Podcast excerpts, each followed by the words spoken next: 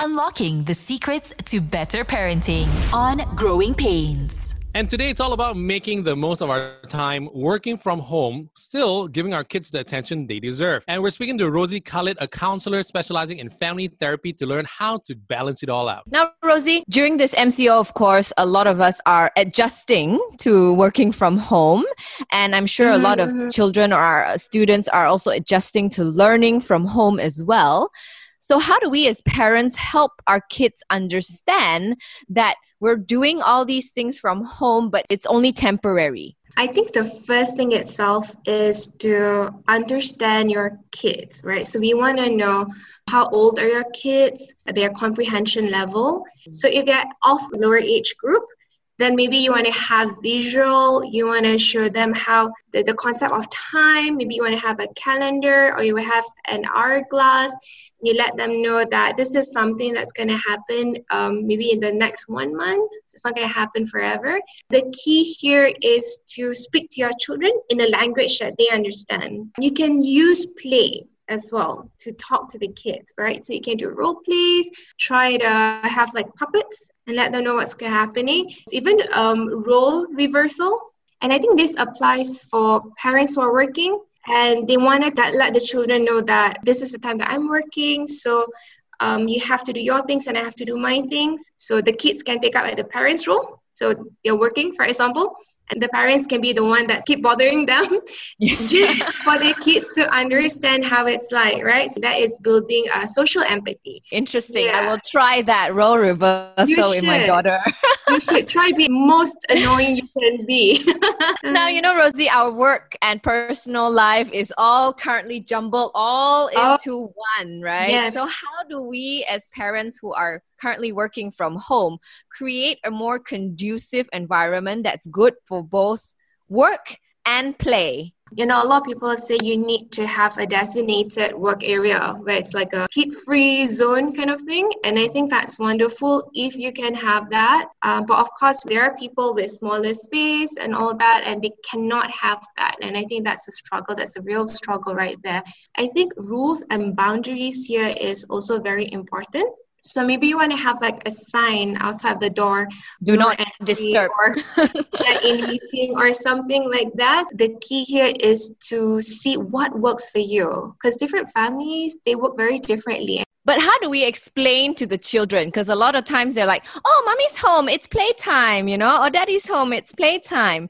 That we still need to work without interruption, although we are at home. This is where um, schedule comes in. Maybe we need to come up with a schedule for them. So while you're working, they're supposed to be doing their studies. But I foresee this being something that's more doable with the older age groups. With the younger ones, they, they have more needs, right? They would want to have more attention from you. Mm. So that's where the struggle comes in. Um, do reach out to your partner as well. It's good to take turns, especially when you have days where you have really important meetings.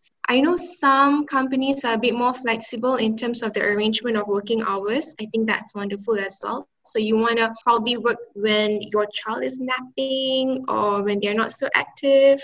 Uh, so you take advantage of that time. Hmm. But you know, in some offices, there's bring your kids to work day. Yes. Sometimes at home, instead of like mommy's working, uh, don't bother me right now.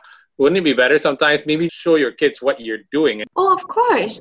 And I think, yeah, it's great to let them see what you're doing and how important it is. My advice is to actually, for parents to actually take that time to really explain it to their kids, go through all that process with their kids. And once they get that done, foundations all laid out, everything should be easier. Um, another thing that I was thinking about is to integrate chores into your time spent with the kids. Like make Mm. chores fun, like a game for them. But I've got to put a disclaimer there. Sometimes they make more mess than they actually do clean up. They do, they do. That's the whole thing about us parents not wanting our children to help out in chores. It's not like we don't want them to, but it's just Yeah. more work for us after that. yeah. No, no, I feel like since now that I'm working from home, I'm putting in a lot more hours, like odd hours, not only a set specific eight hours, you know, like, and I'm less motivated to pay attention or play with the kids. So, how should Mm. a parent address this? The first thing is telling yourself that it's okay you're feeling that way. I mean, I know some parents, they can be pretty harsh on themselves. Um, just because you feel demotivated or you get angry and you feel horrible about it and Yeah. you start thinking whether you're a terrible parent or not, having that self awareness is very important. So, knowing where your limits are, knowing where you're at. So, you're constantly checking in with yourself to see how you're doing emotionally. You don't want to get to a point where you're really burnt out and then you start lashing out to everyone, especially the kids at home, Yeah. right? And I think if you need a time off, you have to have that time off. Of course, this is something that you have to talk to your partner about. The key is thinking about what is it that you can control because there's so many things that you can't control, right? There's so much anxiety going around with all these uncertainties. So I think this is a time, a very crucial time for parents to remember to be kind to themselves as well. That's the first step itself. And then I would also recommend um, mindfulness. Mindfulness is very good. Just be in the present, be mindful of your body, your senses. And I usually do this in the shower. You know, you just have like a five to 10 minute shower and just be mindful at that present time. And it can be very calming. I mean, we've heard of this word mindfulness a lot, Yes. but can you give us an example of how we can be mindful and be present in the moment? Okay, so I'll give an example of that shower, right? So being mindful while you're showering means that your mind is nowhere else but in that present moment where you are thinking about the water, you're smelling the shampoo, you're feeling the temperature of the water, and just just using all your five senses there. So you're also listening to the sound of the water trickling or uh, and all of that. That's what mindfulness is. Even when it comes to eating, you can do mindful eating. It sounds very simple, but it's very powerful and you can focus on your breathing. I think deep breathing comes with it as well. If you can do that, that would be great. Now, overall, Rozy, what will your advice be to parents who are struggling to give their child the attention that they crave during the work from home office hours that are pretty loose at the moment? So again, I Mm. think the first thing is do what works for you. Different people they work differently. Some people need to have more structure, and it's fine to have that. But also know that um, certain things are not within your control.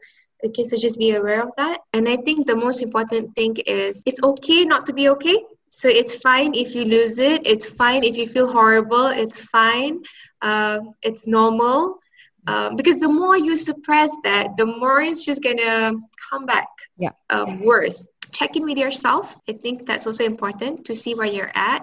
Again, going back to focusing on things that you can control at this time. lah. Is it good to have a schedule or to just leave it as fluid as the situation? Ah, so that one depends on the family too. Uh, some families work great with schedule, um, some don't.